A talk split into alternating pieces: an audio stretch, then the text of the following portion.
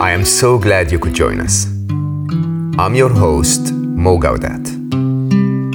This podcast is nothing more than a conversation between two good friends sharing inspiring life stories and perhaps some nuggets of wisdom along the way. This is your invitation to slow down with us. Welcome to Slow Mo.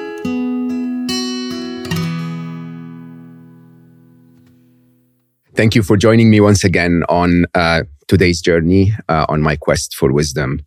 Uh, today I'm in Den Haag in uh, the Netherlands, and I definitely am bringing you um, two guests that I think you would find uh, tremendous wisdom in the choice they've made to uh, how to go through life.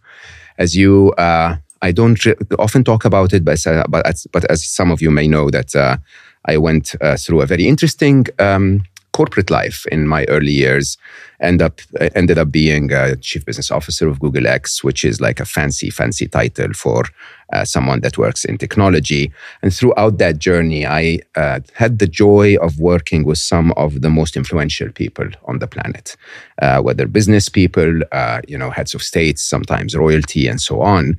And you never see any of them uh, here on Slow Mo, interestingly.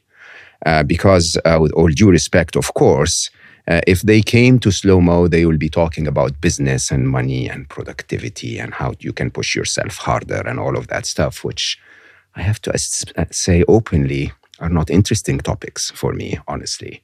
Uh, my attempt with slow mo is to invite you to take some time to slow down and ref- reflect on topics that really matter. And I think the topics that really uh, matter are uh, topics that are about us as humans, about what we can do to connect to ourselves, to others as humans.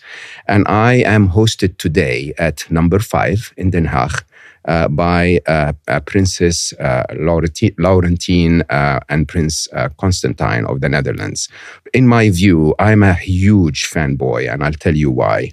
Um, they really, really saw through the restrictiveness of royalty to shine as humans in my eyes. A true story. I'll tell you what how how that started. Um, back in September, when I published uh, Scary Smart, uh, Prince Constantine is very interested in artificial intelligence, and so my dear friend Sonia Duppel, who is the uh, head of 1billionhappy.org here in the Netherlands, uh, basically contacted Prince uh, Constantine and asked if he would want to have a conversation around artificial intelligence uh, I was visiting my dear friend uh, Jimmy Nelson at his studio, and then walks in somebody, like a normal person, honestly. If I wasn't told that he was the Prince of the Netherlands, I honestly wouldn't have felt any difference than just a wonderful human being walking in, had a wonderful conversation about artificial intelligence, about happiness, about things that really mattered. And then he popped out of his seat and said, Oh my God, my son is arriving at two o'clock in Den Haag. I need to go to rush back. He walks out of the studio, gets into a very normal car, and just drives back himself. I stopped for a few minutes and I said, This is the prince of the country. And then I just thought to myself, okay, f- maybe it's because a weekend or something like that. Next week, we were at Jimmy's uh, exhibition in France, uh, Jimmy's finale of his exhibition. And once again, Prince Constantine walks in with his uh, uh, wonderful uh, daughter, Leonore. And we were sitting on a crappy Moroccan restaurant somewhere, myself, Jimmy, and the team. And they just sat with us, shared the meal, laughed, then walked into the exhibition with 200,000 other people. I promise you, the room was filthy crowded, just like two of us. And uh, I became a fanboy. I started to honestly, uh, uh, um, you know, stalk you on the internet. Uh, then I ended up with videos of you going out, uh, walking across tech conferences, just like one of us talking about technology and trying to help entrepreneurs. Then I saw videos of you in supermarkets uh, driving your little blue Mini Cooper to go and uh, shop for normal normal stuff and cook it yourself. Then I stumbled upon Princess Laurentien and all of her, one of those. all of her uh, constant attempt uh, to make the world a better place in child well-being, uh, you know, around environment, the environment literacy, uh, you know, empowering women and you know and minorities and so on, uh, writing children's books, and I'm like, okay, uh, that's not normally what I see royalty do, until I ended up with a, a, a um, quote that you said on your talk uh, um, when uh, on the Glo- Global Kids Conference in Stockholm, which where you were really trying to push for children to be included in decision making, and you said the reason why we're not including children in decision making when they are supposed to be our future is because of our inability to be humbled. Now, I have to say, when I heard that, I got it. I think both of you have got life, to be honest, because if ego is the underlying reason for all of unhappiness and wars and conflict in the world, then humbleness probably is the world, is the way to fix the world. And so I am sitting today with you, uh, royalty of the Netherlands, and I don't want to talk about royal stuff. I want to talk about humanity, if that's okay. First, first of all, thank you so much for having me. And thank you so much for being who you are. It really is I would say sometimes shocking to me, but it's definitely so refreshing to me to feel that you could make a choice that puts you in a place where your humanity shines more than your royalty. I want to start with the most pressing question that I had since I came here about this carpet. I, what I need to understand this, uh, if, if for those of us, if of you listening, uh, I have a very green looks like wet grass kind of carpet in the middle of the of the very refined you know old building that we're in. What is this about? Uh, well it's it's uh, it's actually our son who um, who has a little business and he used to uh, he used to go out and and and buy um, kind of these uh, these drops drop products. So this is a collaboration of ikea and uh, off-white for which he wanted us to uh, to post out of the IKEA, IKEA store at six o'clock in the morning uh, to get uh, first in line to purchase whatever he could because he thought he could do a, a really good resale. And uh, and actually, uh, uh, as it says, wet uh, wet grass. then uh, Laurentien purchased it from him, so oh. he made a, he, he made a profit, and we got stuck with, with the green grass, the wet grass carpet. Yeah, and, and the reason I think the reason I purchased it from our son is that wet grass. We all know that feeling of wet grass. Wonderful. And number five is all about people coming together, thinking as humans in order to solve issues of shared concern. So you have to decouple your human thinking and your functional uh, thinking. And so for people to come in and to be on a wet grass, you want them to almost think, they don't have to express it oh, maybe I should have, I should take off my shoes. Oh, that's so, so nice. It kind of tickles the mind to say, oh, what's that? Wet grass. Yeah. So that's basically. I need to be informal. I need to be yes, human. I need to be human. I need to be myself, but without talking about it because then it's too much. So I thought it was just brilliant. Wet grass. Did, did you think he knew that when he was buying it that you would actually? Definitely get... not. He's pretty um, hardcore on the on making a good business. How old? He's now 18, but he was 15, I think. yeah. Yeah. Savvy businessman already? A very savvy businessman. Yes. He even made it to uh, Scottish entrepreneur, young entrepreneur of the year with his team. Oh, did he? He set up um, a, a, a, a socks business. Okay. And um, yeah, good sustainable business, socks business, and yeah. uh, which he now uh, discontinued, and he's still, but he's still very much in uh, in in uh, sneakers, you know, selling and buying. Yeah, I, I am my daughters in sneakers for yeah. sure. There, there, seems to be something in yes, sneakers he's, he's, that he's I don't understand. Sneakers. So yeah. we are his logistics uh, back office. So so we get the, the yeah we get the orders, we get the slips, we get uh, you know, and I want uh, five boxes of Nike, uh, these and these brands, these and these sizes. Can you please package them? And then we have to print the labels, cut them out, you know, and bring them to our post office, which is has, has, he considered his cost of labor? I mean, like he's hiring we, a we prince talked and a about princess. that. We talked yeah. about that. yeah, yeah, yeah. He did first think of giving us a commission, and we wanted to be good parents and said, "Well, we'll do this for free," but we we have to reconsider by now. Yes. Yeah. yeah, it's taken quite a bit of time and effort, right? yeah, yes. I, I also have uh, noticed, if that's okay, that uh, Eloise is quite popular on Instagram. So, you know, you appear to be on her uh, um, page every now and then. And, you know, not a lot of young ladies have, um, you know, a prince and a princess to shoot in her Instagram. So, how is that going? I think that we, it's kind of, you constantly have to have a balance between giving her the face you know, it, it, she, she should do what she wants to do. But at the same time, we have our own considerations, each individually. And so she cannot evade in, in our privacy. So you, con- you, it's kind of a way to, to dialogue and say, okay, well, what do you want to share with the world? Um, uh, I'm not really on social media, so that's not my world um, it's fine and I and I admire her for doing what she does. But yeah, she has to realize that there are boundaries. So it's really interesting to constantly have this kind of little conversations about that. Yeah. So, so, so this is actually really where I, I wanted to So I just When- want to make just to add one thing. So I'm, I'm rarely on her uh, social media, but I think what is really important, and this is something we also discuss, we do discuss with her and said, you know, if you want to do this, it has to be your story. So in the moment that um, people want to use you to get to the royal stories, you know, stories about your uncle or about your grandmother or about, then uh, you'll never be your own your own personality. And uh, and so she's taken that very uh, very very well and very seriously. Obviously, she gets a lot of offers, uh, but she doesn't uh, she doesn't want to. Uh, use her her background. She's sometimes using the other way around. She's basically, I'm just a normal girl um, I deal with this like everybody deals with their backgrounds, um, and I'm I do what I do, and I don't care if people judge me for for what I'm not. I just don't care, and I think what is what I admire in her is that she um, she, she doesn't she really doesn't care. So if people talk badly about her and who don't know her, Yeah. because they just don't know who she is, she, she says, well.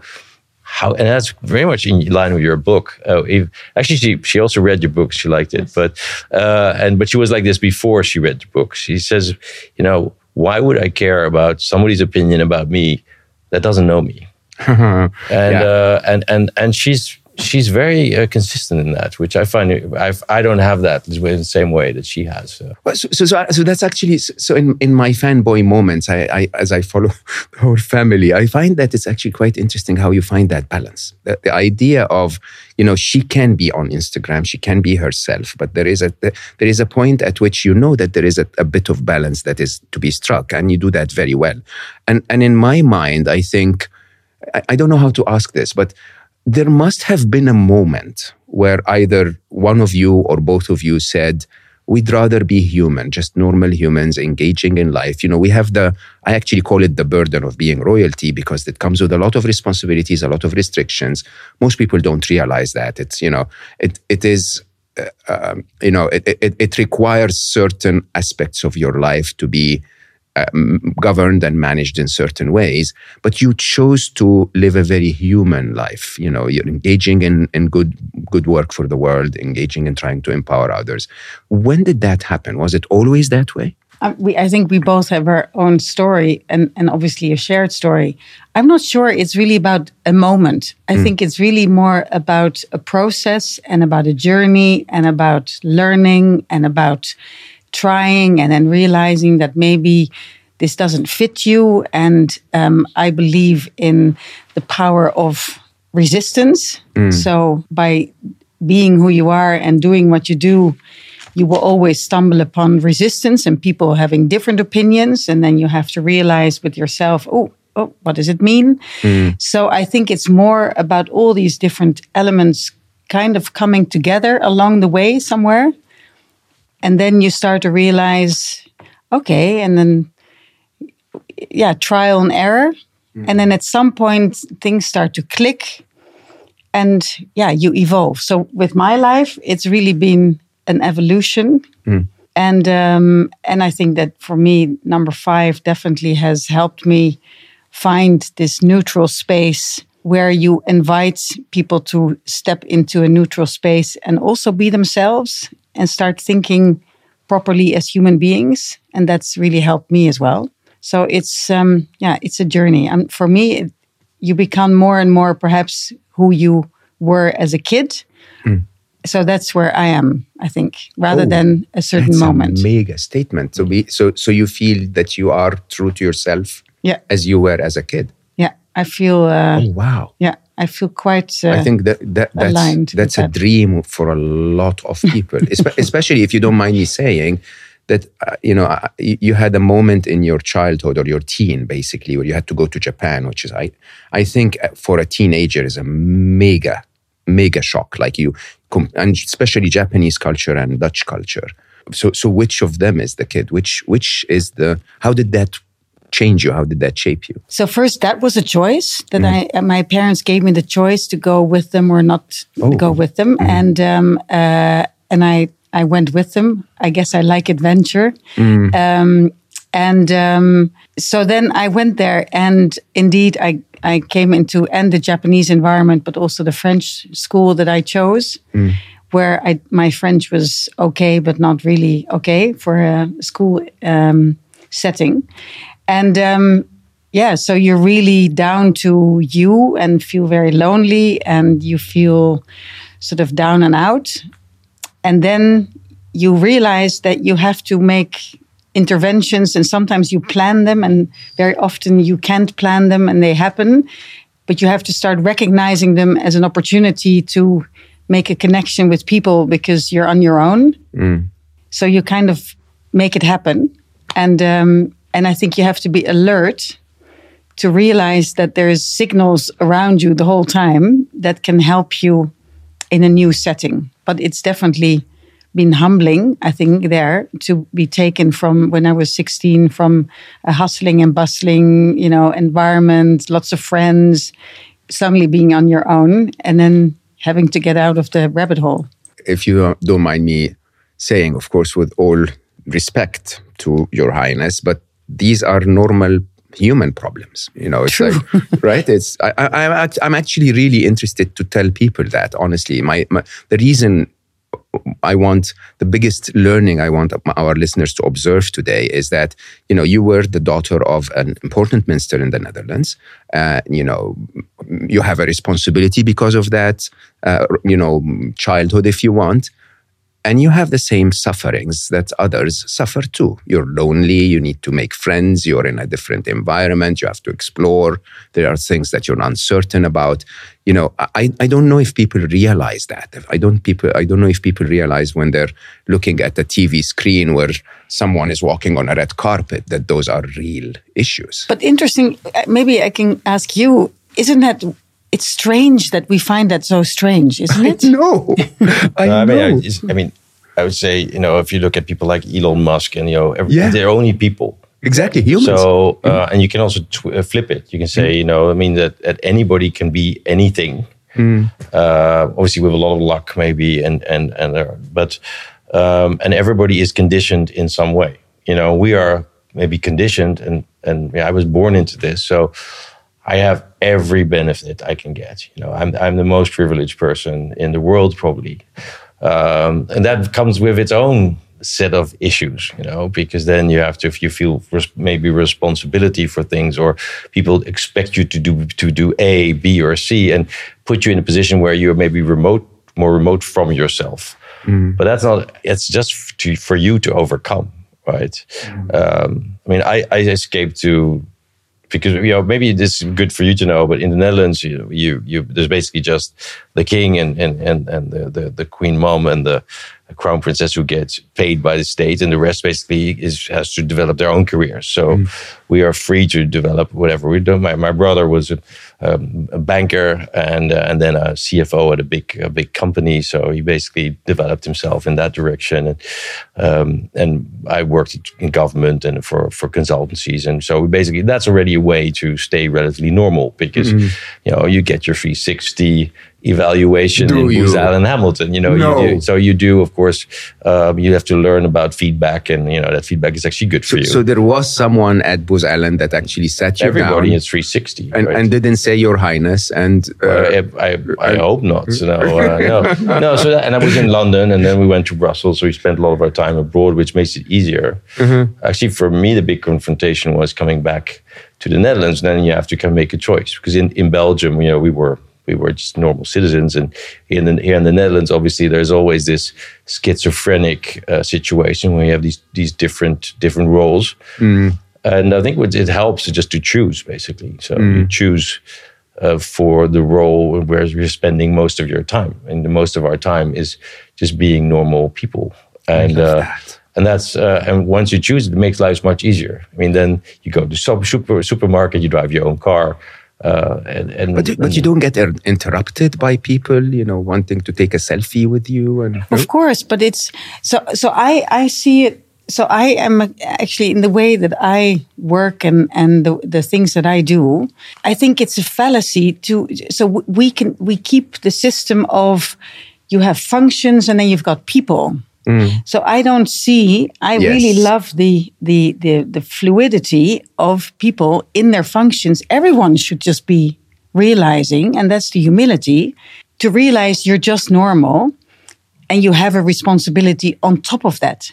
So mm. the basis is everyone is human, and with one you put one function, and the other one you put another function. But and that's what I wanted to. I was saying, wouldn't life be much nicer if that's the starting point for everyone, and then we don't we shouldn't make it so complicated to start to be so surprised that ooh you've got people with a certain title who are normal. And I my dream is to have a world where you can think properly, look at the environment, and look at climate change. If our leaders realize my grandchildren are really the ones that I make the policy about and not separate in your mind, oh no, now I'm a head of state or now I'm a leader and now I'm a dad, then decisions would be much better. Wow. So uh, that is maybe why I'm kind of struggling with making it so special about us being normal people. I think it should that should be a given. well well it, it's it's everyone's dream that this is reality right but it is not reality unfortunately in the world i've i've worked with people who you know as soon as they bought their first bmw thought that they were kings and queens right? And I- and i think the reality is that sadly our world is in a place where it does that separation between system and human where it does that separation between title and actual contribution. It does that separation between connection to the to the reality of humanity and position within within humanity. And i think that's uh, you know that's probably the opposite of how it, it, it should be in so many ways Yeah, you know, it's it's so royalty is a special thing because it have it, it's like the end of the ladder for mm. many people socially, but it's also just a role, right? So it's a role that you either bo- you're born into, but you have to fill, and you have to, and, and there's a whole set of rules around it, and, and in a sense that creates also a lot of space to do special things. You know, we are not doing a lot of royalty stuff, so it actually created for us a lot of opportunities to do to do good things because um, you you you get access. Yeah. And, um, but it is only just a role. But people associate it with many more things. They think it's uh, it, there's the you know, Disney did a great job in marketing royalty as something you know the white horse and and uh, and and something little girls aspire to with, with big dresses and all that, which um, which has its function. It has its function. People like to dream and all that, but it's a role. So everybody in that role actually will have to kind of is you know, uh, you know the people that are active royals are much more uh, confined than than we are, um, and we can we can we sometimes step in and then we we you know we get back to our our real lives and work. And and we try to do it with respect for for where we come from and respect for the institution and all that. But the the underlying important value is we're doing this for for people, and you and if you can do that, then that's a gift. You know, there are a lot of people that don't have the the space to be able to to work also for other people. So it's it's uh I mean everybody gets is born with a with a set of things and and you know this is this is where we've been born well I've been born with and you kind of you, And you I just it. fell in love. yes. yeah it came Yeah. with a yeah the nasty package of love. Yeah. can, can I ask, as a child, there must have been a moment where, until that moment, you were like just a child, like playing around, not comprehending any of that. And then there is a moment where, like, ooh, okay, I am not just a child, I'm a royal. Did, did, did, do you re- recall that at all? Yeah. What was that about? Was when my mother became queen. Uh-huh. And then what happened? Then, How, how old, by the way? I think when it was announced, I was uh, 10. Mm. Well, what happens is um, there's something of the innocence, of the naivety kind of then disappears. And uh, people, or at least I felt, or you know, maybe it was true, people start looking at you and recognize you for for being something else than, than I was as a kid. So that definitely was a was a defining moment. Yeah. Okay, so love. Let's talk about exactly. Let's Yeah. talk about other things in life. love Two- 2001 uh, uh, if i if i may say uh, even though i feel that you both uh, adopt a similar approach to how you want to do, do things you're very committed you take a logical approach you're you're invested and so on it seems that your interests are very different right so we have what's now uh, quite a bit geeky now about artificial intelligence and technology and entrepreneurship and so on and uh, you uh, princess laurentien you're constantly in uh, you know, enabling humanity, enabling dialogue, enabling, you know, uh, um, communication, enabling empowerment for women, for children, and so on and so forth. Uh, how do two people with such different agendas uh, fall in love?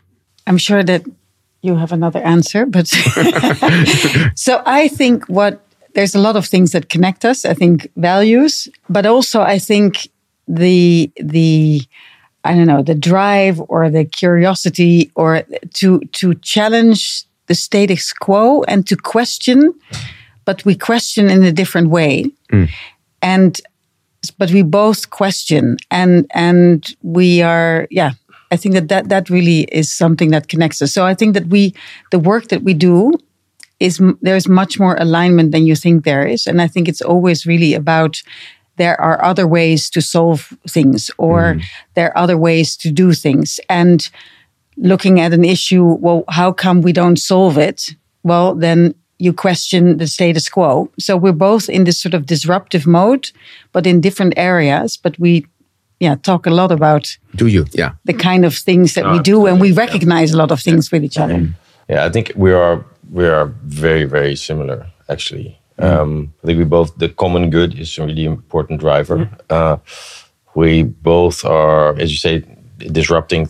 Not it's not about disrupting, but it's it's feeling that the conformity and you know the, the status quo is something that is uh, you know, and especially people that are defending conservatism you know is something we've you know we, I think we both find some sometimes relatively uneasy to to be with and um, but I think the our starting point is maybe different. Laurentien tends to start with the human, and I'm very much a systems person.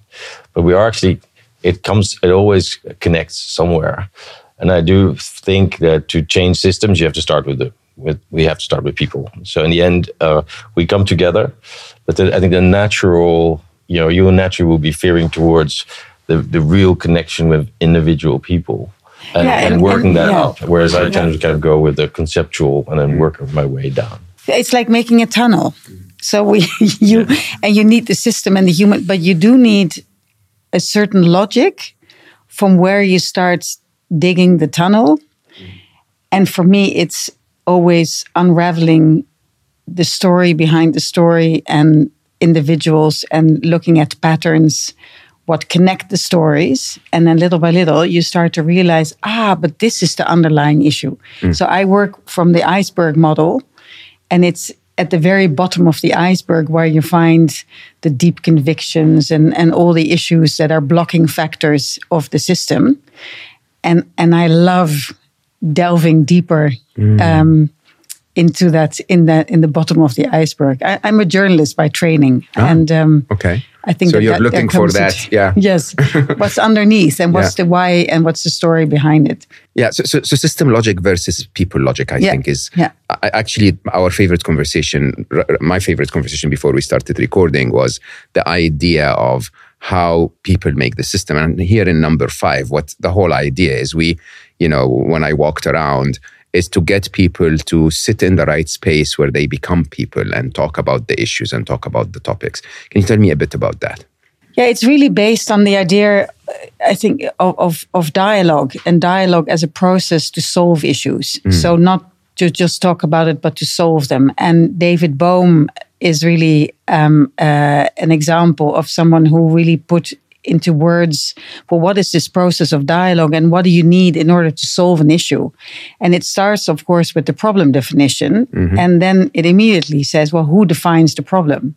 And if only the ivory tower defines the problem disconnected from the lives of people that the problem is about be it poverty or people in debt or low literacy or whatever you have, you need to have the perspectives of the people concerned in order to really understand what the real issue is. Otherwise, the people from the ivory tower will only see the tip of the iceberg mm. and you start solving the wrong problems. And you see it happening the whole time. So, in order to understand at source what is the real issue, you have to have a dialogue of equal mind, where you actually be, I'm the one who will then help facilitate that all everyone is equal, where everyone gets on the wet on the grass, wet grass, yeah, and becomes human. No one is fully right, and no one is fully wrong. Beautiful. And then immediately you start saying, "Oh well, wait a minute, this is the problem," and then from there you start to actually de- de- design a process with the people concerned to start solving the right issues. So it's actually a very fluid and yet very mathematical process. Mm. I'm not at all into mathematics, but it's a very analytical process, but from the softness of perspectives rather than the harshness of positions. And if you then suddenly the truth appears together and um, everything becomes easier. So, so, sort of leave your ego outside the door, basically. So totally. if you if, if you walk into number five, yeah, doesn't matter if you're a head of state or if you're a the, the person affected by the by the challenge. You, yeah, everyone's you, equal. Everyone yeah. is equal. Yeah, and you need that, and exactly as you say. So some people you need to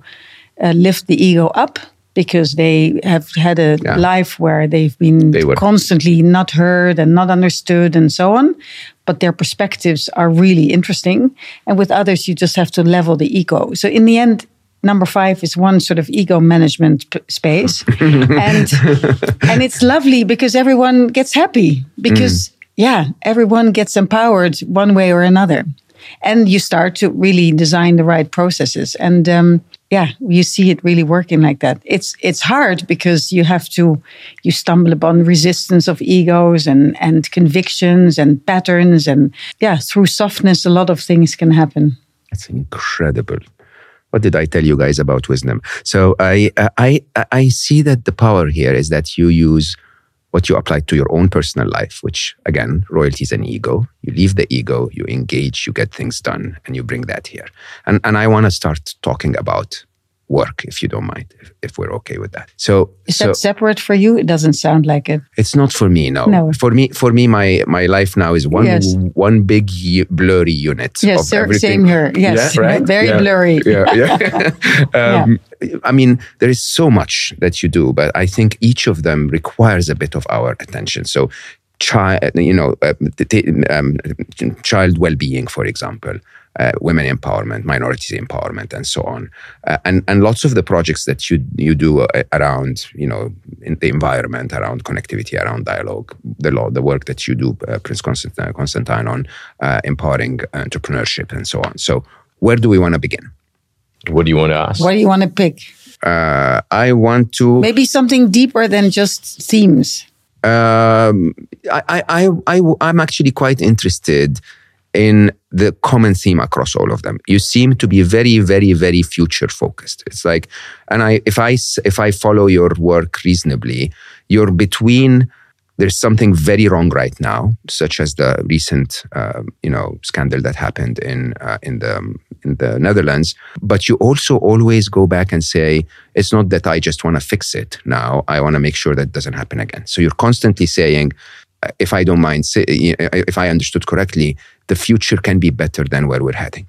Hmm. Right. So, so let, us take the example of that. You know, maybe share with our listeners a little uh, about what had what had happened and you know the approach you're taking to uh, the issue of I don't know what it's called, the discrimination maybe against a few minorities and so on. Yeah, it's a scandal around childcare benefits um, uh, in in the Netherlands. So I think in essence, trying to get the concept right rather than the facts of the situation is that it's really ultimately solving issues always has to do about who is in power and who is the subject of the decisions. Mm. And when you've got this situation here of the government for many years telling, making people seemingly fraudulent, but they weren't actually committing fraud from the childcare system. So the government admitted and saying we were wrong. In profiling, yeah. Mm. In profiling people and and and so on. Um, so if the government then wants to solve the issue for the people concerned, the government is the wrongdoer. Mm. So the wrongdoer cannot really be the credible one to make the solutions. Mm. But the wrongdoer, in this case, the government, feels responsible for getting it right because they were guilty and they admitted that they were guilty. And then if you admit that you were guilty of, you want to put it right mm. because they're also good people. Mm. Everyone in the end is good, are good, good people. But in the perception and the belief of the people concerned, obviously the government in this case was the wrong who put their lives in misery for 15 years. So the government has to realize ah, but wait a minute, I am not the one. I need to be humble. I cannot be the one to be the one to be driving the processes for change. I have to give the autonomy um, uh, and the control of the lives back to the people concerned. Mm. And so the role that I take is in deep listening, understanding that the deepest problem you need to solve is the injustice that was done to them, that the control of the lives were taken away, and that the financial issues are consequences of that.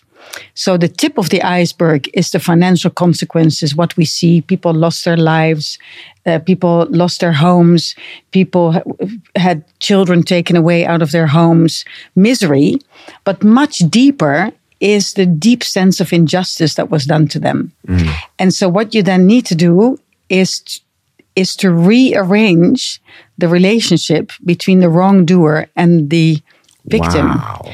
And the system will always be defensive of its actions and saying, but we're doing the right thing. But they have to realize that the people concerned are really the ones, yeah, who have the right to say, well, listen, you're not the one to organize the assistance now because where were you all these 15 years?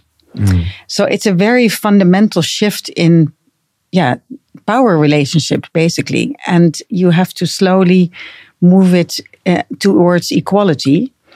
But we're making progress. It's actually starting to happen in a number of cities.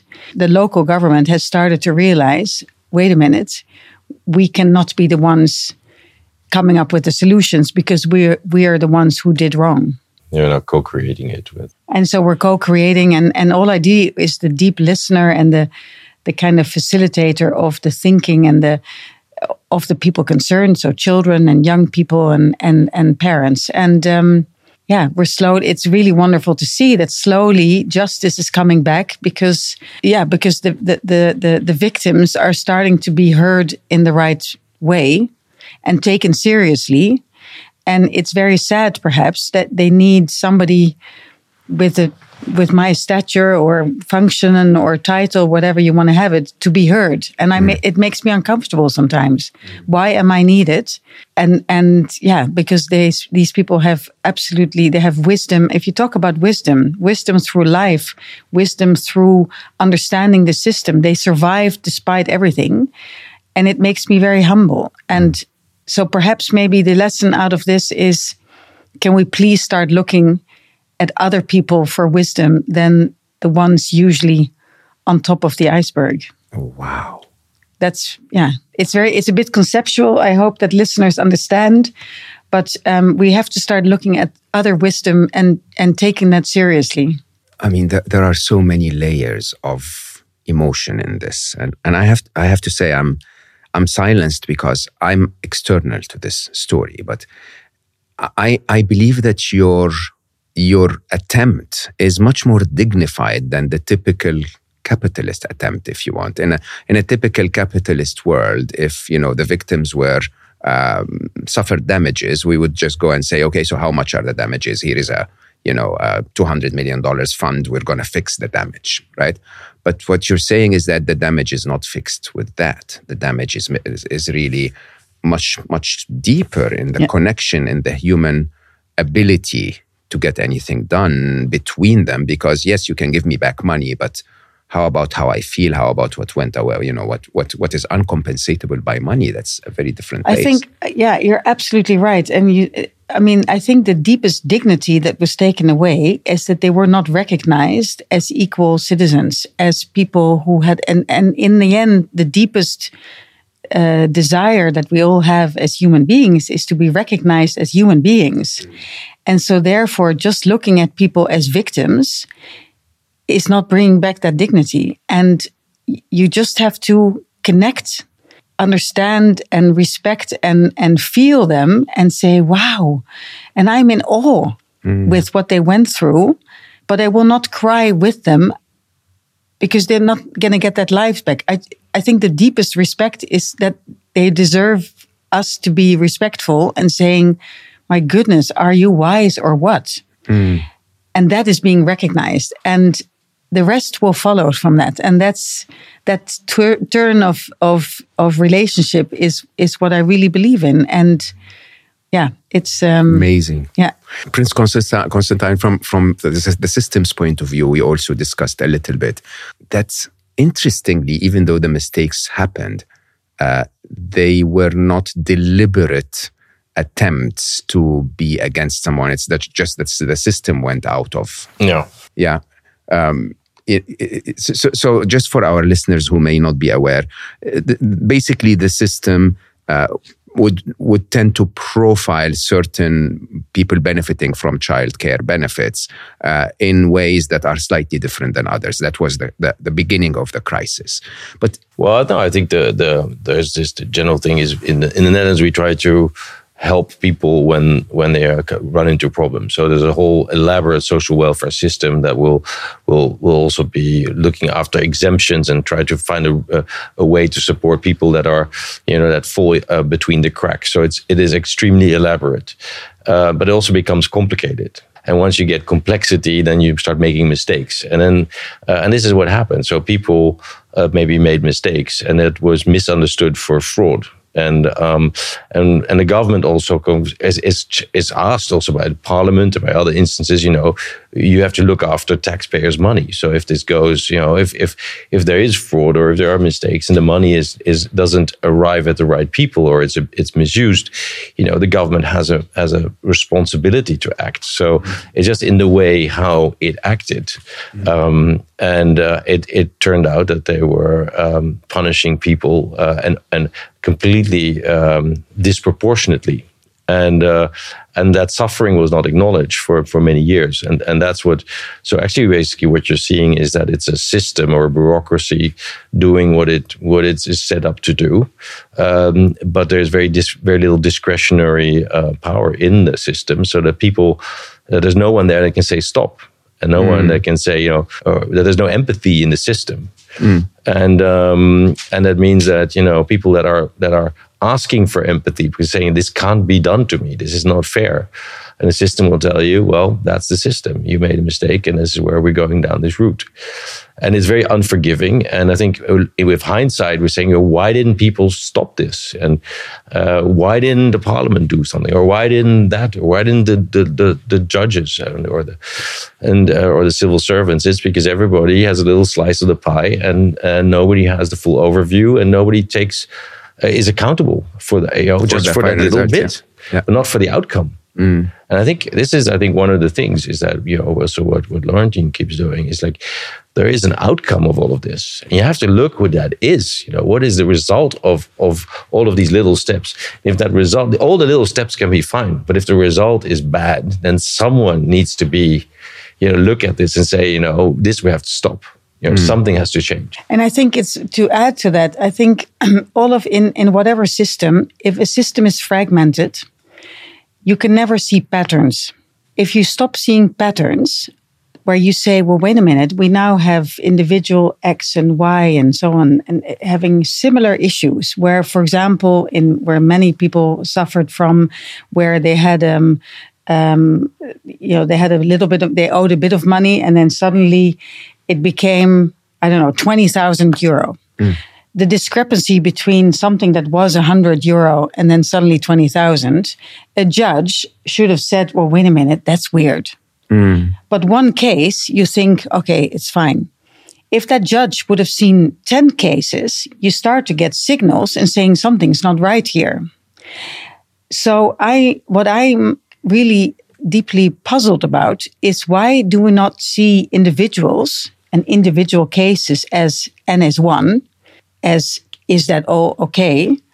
But it's only until we see 10 in a row, then we suddenly say, ooh, there's a there's some there's a real problem. Mm. And what I think my drive is that and where i think also in the government a lot of different also government agencies are starting to work towards is to make the government human again Yes. And to start realizing that every case can be a signal to learn how about real lives and to start understanding that even one case can give you a pattern of where somewhere the system perhaps has not um, uh, is not doing is not, not getting the overview and not mm. performing. Mm. And that where what you're rightly saying, where the complexity of the rules, that one rule is going against another rule or another policy, where it actually gets people into trouble. So I think that we're coming into a time where we need to start looking at that. And the hope is that indeed and I'm working with an, also a number of government agencies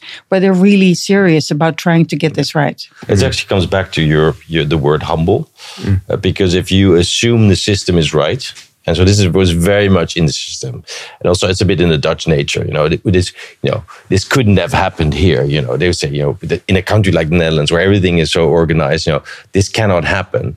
Well, if that's your basic assumption, then it's always going to be n is one.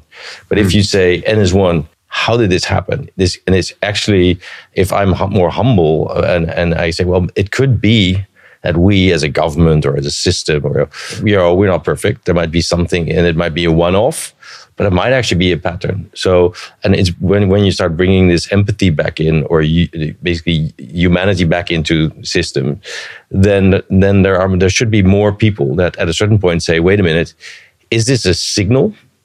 Or is it just a one-off case? And if you think it's a signal, then uh, there has to be authority to act. Mm. And that I think is where where it's been lacking, but I think is we we well, we should be working towards that. But that's across anything. I think if you are a CEO, you have the same thing. You know, you you're too far remote from the work floor, and if you hear things, if a client, if one client at a at a drinks party, you know, tells you, you know, I got some really bad service from your company, um, you should take yeah, you should take should, There's so many, so few people that will give you feedback anyway. Uh, so if you get feedback, don't be defensive and say, yeah. you know, that can't happen in my company because we are the best.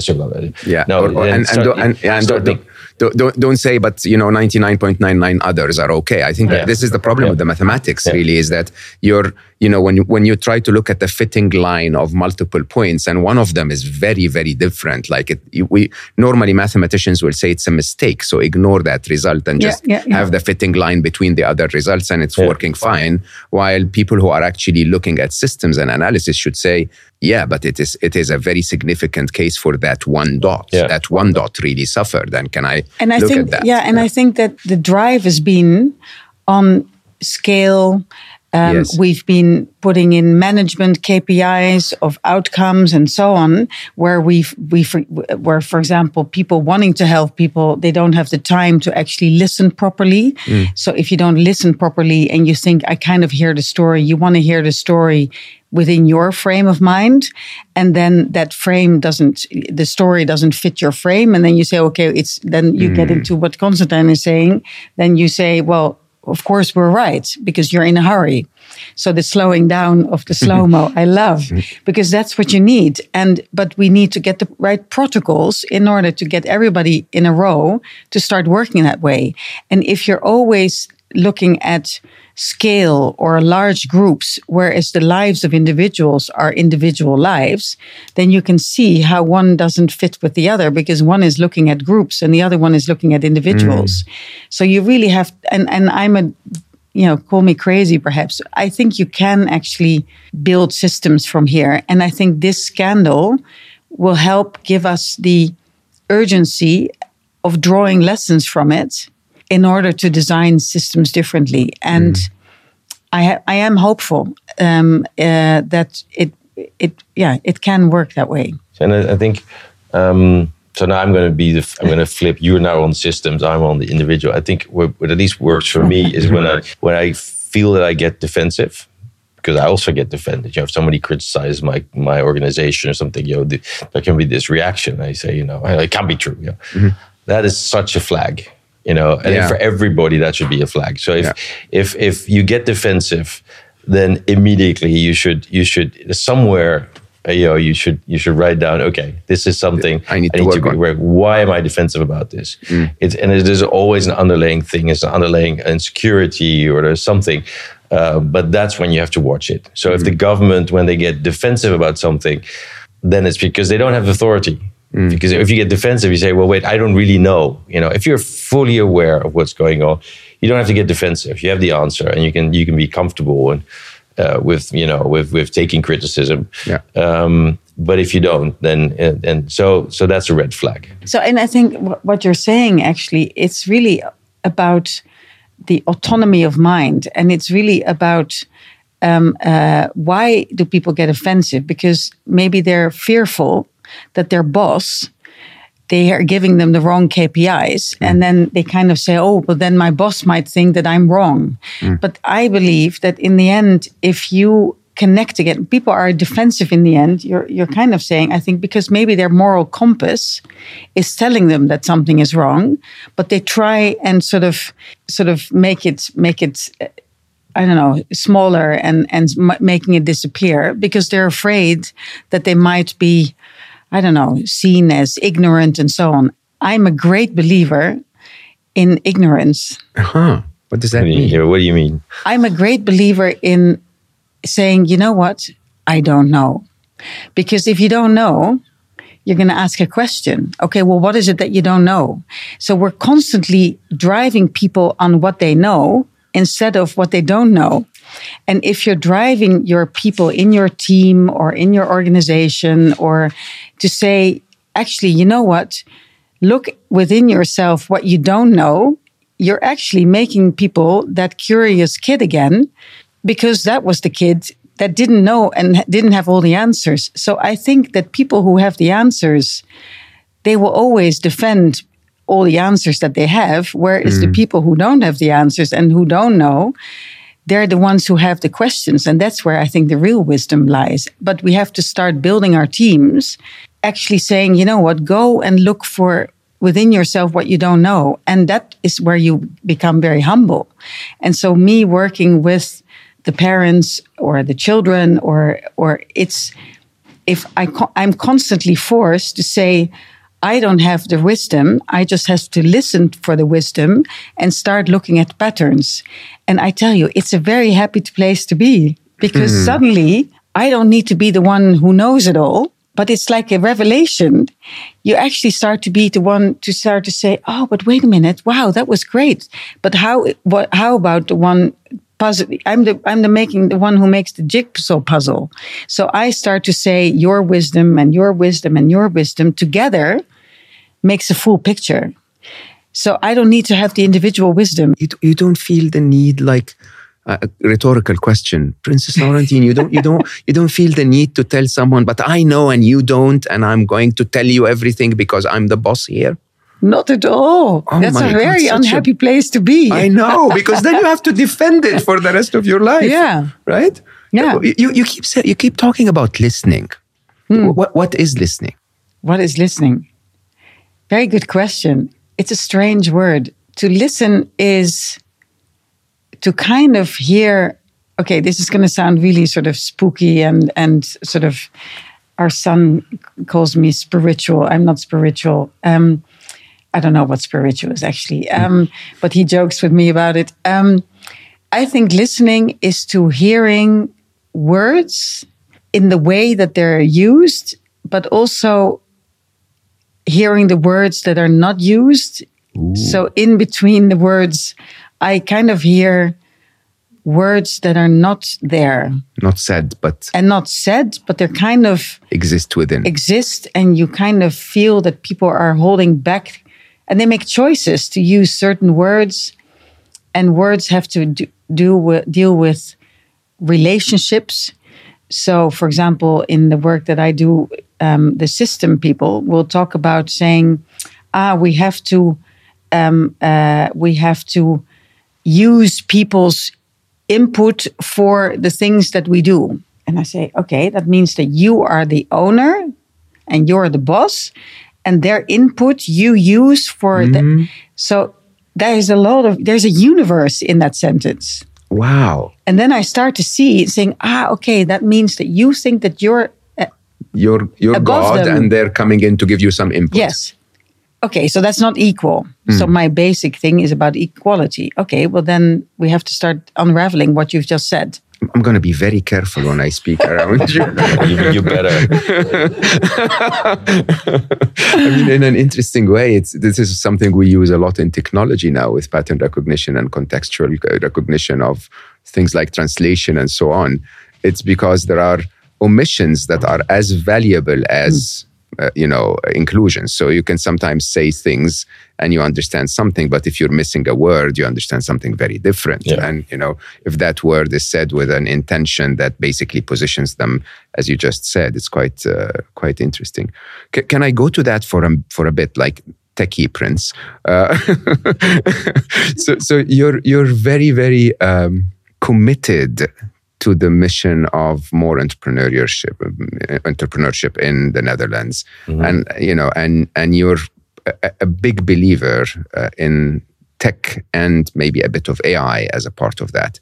Why is that I don't believe in tech. Mm, you don't? No. okay I, yeah. I, I, I, I believe in human ingenuity and in innovation, and I, I see how a lot of that is not actually making it into society, into the market, because of all kinds of you know problems. You know, There might not be capital, there might not be talent, or there might not be there might be rules that stop that from happening. So that's what concerns me, um, and I see people that are struggling to bring an idea to life. And I think you know everybody uh, should be enabled to get those ideas into the world. Uh, and then of course there are things that we don't want in society to happen. And then there are you know there are governments that set rules and and so so it's not that every entrepreneur can do whatever they want. But I do think that um, uh, society is better off if we have people that are curious. And that, that curiosity gets a space, and that you can get actually to to develop your your dreams, and uh, and I think that's entrepreneurship. So, so this is what TechLeap does it, it tries to Well, TechLeap is is is funded by the government, so the government uh, fundamentally believes that what we do is the, is right. Otherwise, they wouldn't pay for us. At least that's what I what I think. We are an independent foundation, um, but the underlying idea is that. Uh, there, there are many global challenges. We have many challenges for the Netherlands, and uh, and we need um, innovations, new companies, technologies to to deal with those. And those companies will not, or those technologies will not have any impact if they don't somehow find their way into society or into the market. And uh, and startups are the vehicle to bring those uh, those ideas to market. So that's basically how I came to it. And if you then you then start to dig into that, you start looking at like what's holding people back and what do you need, and then you know you can you can venture out into all kinds of things. And, it, and in the end, it comes down to you know. Uh, do we have sufficient density of entrepreneurial communities where those entrepreneurs are supporting each other, they're investing in each other, helping each other, and you really don't need much of a government. The government needs to kind of step back, you know, mm. educate people, set the right rules, and then let most of that happen. And then, of course, look at you know at things that you've been writing about. Also, when that entrepreneurial system starts to develop things that are not desirable, that you are you know well informed and that you can actually regulate. Um, Um, so that's basically the context in which I'm working. Which is incredible. Again, I mean, uh, even though you talk about technology, I think there's that constant underlying bit of people, people, people. Let's enable people Yeah. to do. Let's let's take government out of the way if it's stopping in the way, and so on and so forth. Now, government is an, can be an incredible force for good, can also be an incredible force of you know bureaucracy and just strain. It can be force for bad, like everything, like technology. And uh, so, but government needs to know the technology and know you know where it works well and where it doesn't. Uh, it needs to understand you know how you interact with the market so that the market can do good things. And uh, and we don't we're not always like that. Governments sometimes kind of make are very obstructive to ideas coming up because those ideas might change the sitting order. And uh, we tend to like to defend uh, the sitting order. Whereas uh, maybe that's just something we have in common. I think you pointed out already is that we believe that the sitting order is not is not ultimately the the, the best space, um, and and that there is improvement, and that improvement, you know, we should seek that. And I think that you're also addressing another important issue that I think connects us is this notion of systemic change, where you should always look at the integrality of things and the connectedness. So it's interesting when I keep hearing the word human, and I think, yeah, but what about the environment? Mm. and that very often these two issues are disconnected from each other and and that's where things go wrong. And because systems are designed to be fragmented that's when things go wrong because then you start Very to wrong. say we're going to fix this for humans. Well and that's how our whole system got developed. And saying oh yeah the environment is kind of an afterthought mm. Whereas, well, we shouldn't be turning things around and we start looking at the integrality. And we sometimes have discussions about, okay, is fine, for example, on technological innovations, but are we actually doing the right thing in the bigger scheme of things? So is is it tech for good or is it tech to make us lazy and uh, obese and unhealthy and not getting off from our couch? Or is it that we developed, uh, um, I don't know, technology where we stop interacting and talking to each other so we lose empathy? Uh, Yeah, I, I, I, I- love the project that you did at uh, the airport at Schiphol. The, I mean, there was a video online about people actually playing bi- Yes. board games. I love that. I mean, Yeah. you look at, for example, I'm a big fan of, of Sherry Turkle's book, um, uh, Rejoin, Rejoin, Reclaiming Conversation, The Power of Talk in a Digital Age, where she clearly talks about a power of a, a crisis of empathy we're in. And the moment you're in a crisis of empathy on a scale, we're constantly at war. We're gonna, we're not gonna understand each other anymore. So I think we should have to realize in whatever we do and whatever innovation there is, you should always remember the bigger scheme of things and the integrality of things. So interesting when I keep hearing the word human, I'm like, yeah, human, but in the scheme of the environment. Let's not forget. We're not super. all of all of Yeah. being combined, all of being as yes. one. Yeah. Yeah. Yeah. yeah. Uh, Princess Laurentien, uh, you you you um, you told me the story that when you were uh, 18 or maybe 18 years ago, uh, you had to tell someone. It's about the same. uh, 18 years ago. yes. Yes. Oh, I, th- I thought 18 no, years no, ago I'm she just was kidding. 10. He's Ah, kidding. okay, He's sorry. kidding. Ooh, ooh. now you're pushing it. No, Helmo, come on. Come on, let it pass. So, um, uh, that you had to push back on uh, on on someone to say, "I choose to live a happy life."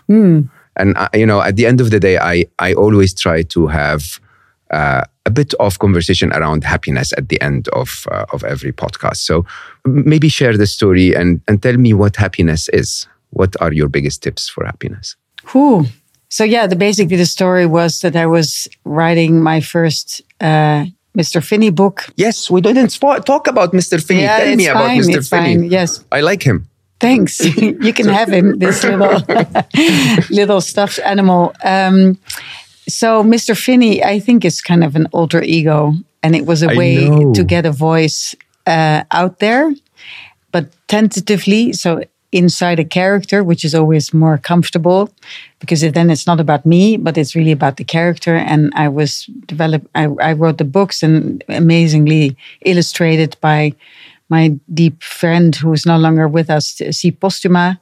and he's a character that basically discovers the world by asking questions and coming to the truth and wisdom through questioning. And um, so there's a lot of me, a lot of myself in him.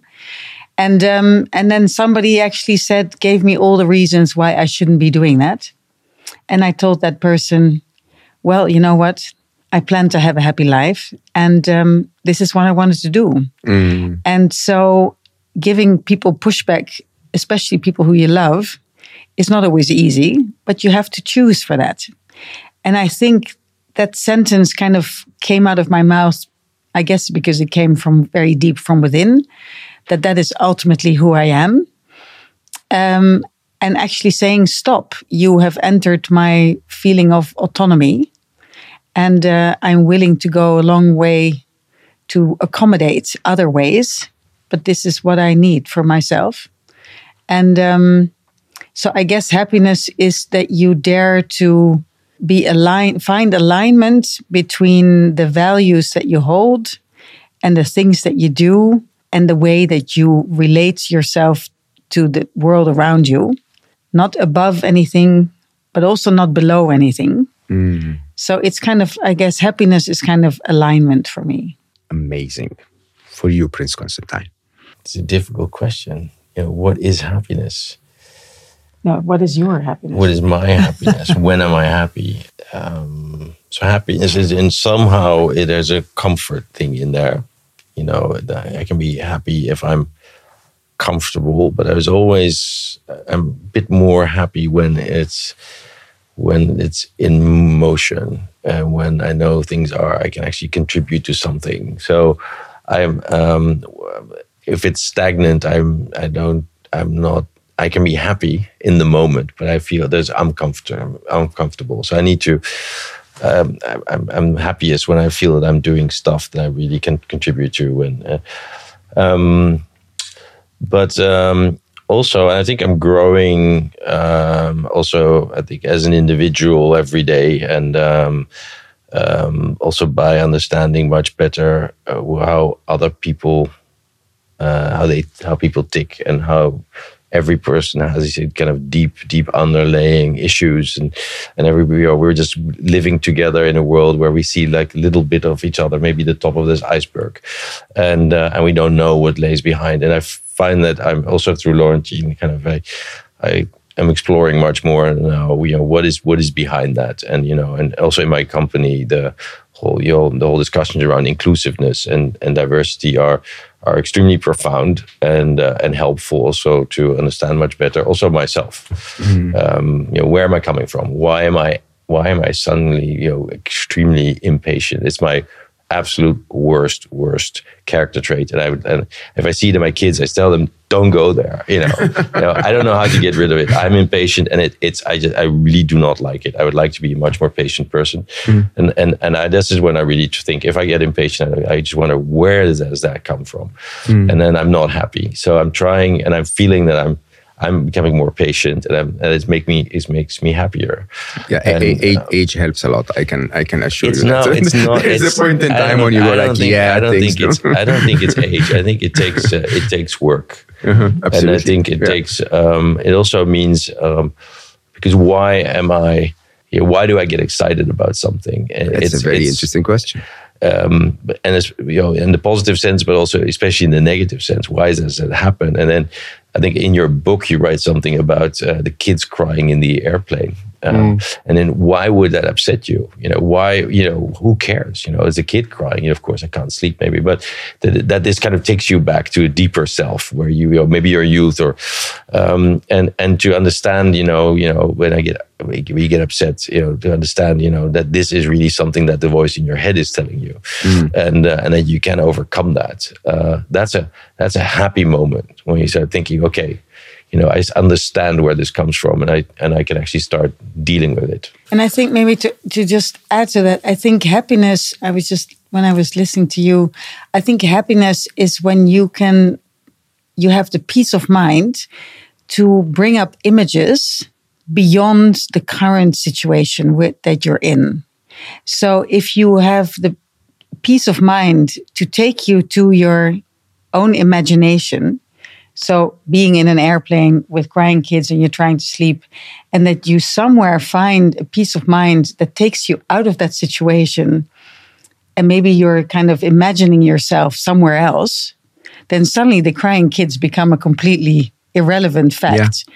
and that you're somewhere else. So while I was listening, I think it kind of I realized sort of maybe happiness is is helping is, is when you're able to use your imagination again and float out of the situation a bit, or to have the imagination to be in the situation. So to start and see seeing, what's good with it, yeah. Ah, this is a good place to be in, and oh, this is not a good place to be, and I want to be in another place, and then allowing yourself to draw that image. And I'm a great believer that you can actually steer your mind. And I've actually done that um, uh, thanks to a neuropsychologist who I, who I asked when I was unhappy about, very, very deeply unhappy about something, about feeling not included in my flock. Mm. And she started, I said, I want to explain my, I want to understand my brain in order to get to another place because I have my, I plan to have a happy life. Mm. And this is going against that. And then when she said, and I said, can I actually create a flock in my own mind where I am happy? And she said, absolutely. And then for three months, invisible to anyone, I just imagined, kept on imagining my flock. What what makes me happy? What makes me happy? And now my my mind believes in this, mm. and I have my happy space. Mm. And it's such a it's such a richness. I'm so grateful that somehow my mind has allowed me to to have that and that's i guess what yeah imagination does and and why writing i love writing yes. because you can just make words appear on page. He can he's he makes great drawings. I i like words. He, he also uses words but yeah i think imagination helps a lot in creating happiness. Yeah it's allow it's allowing the brain to uh to find a different space than where it wants to stay and nag. Yes right? yeah, yeah, yeah, exactly. Yeah. I like the word now. Yeah. yeah. Well, happiness for me has been this honor of an incredible conversation with your smiles, with your humbleness, with your uh, very, very, very, very wise words. Uh, I know you don't like me to say that, but I have to say, uh, blew me away. I think humbleness, humility, leave the ego outside, be human, listen, seem to be a superpower. Actually, mm-hmm. I'm witnessing it uh, as we speak. So I'm very, very grateful for your time, very grateful for your hospitality, very grateful for your humanity, for believing that we can do better in the world. Thank you for being here. Thanks. I, I, it's been wonderful. I think with your questions, sort of shaping your thoughts and giving it words and, and actually doing this together, which we don't do very often. We never do. We this. never do this. Is that true?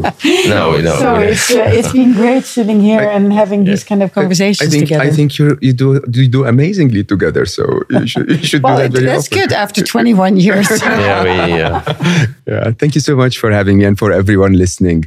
I don't know what to tell you other than, uh, first of all, seek wisdom everywhere because uh, sometimes wisdom comes from the lives that are different than yours. And I have to say that approach to humbleness uh, just shines in everything around me from the uh, wet grass carpet to every word that has been uh, said here. It has definitely been one of my favorite conversations. I hope you enjoyed it as much as I did. So go do what you have to do, click five stars, and tell everyone in the world around it, and so on.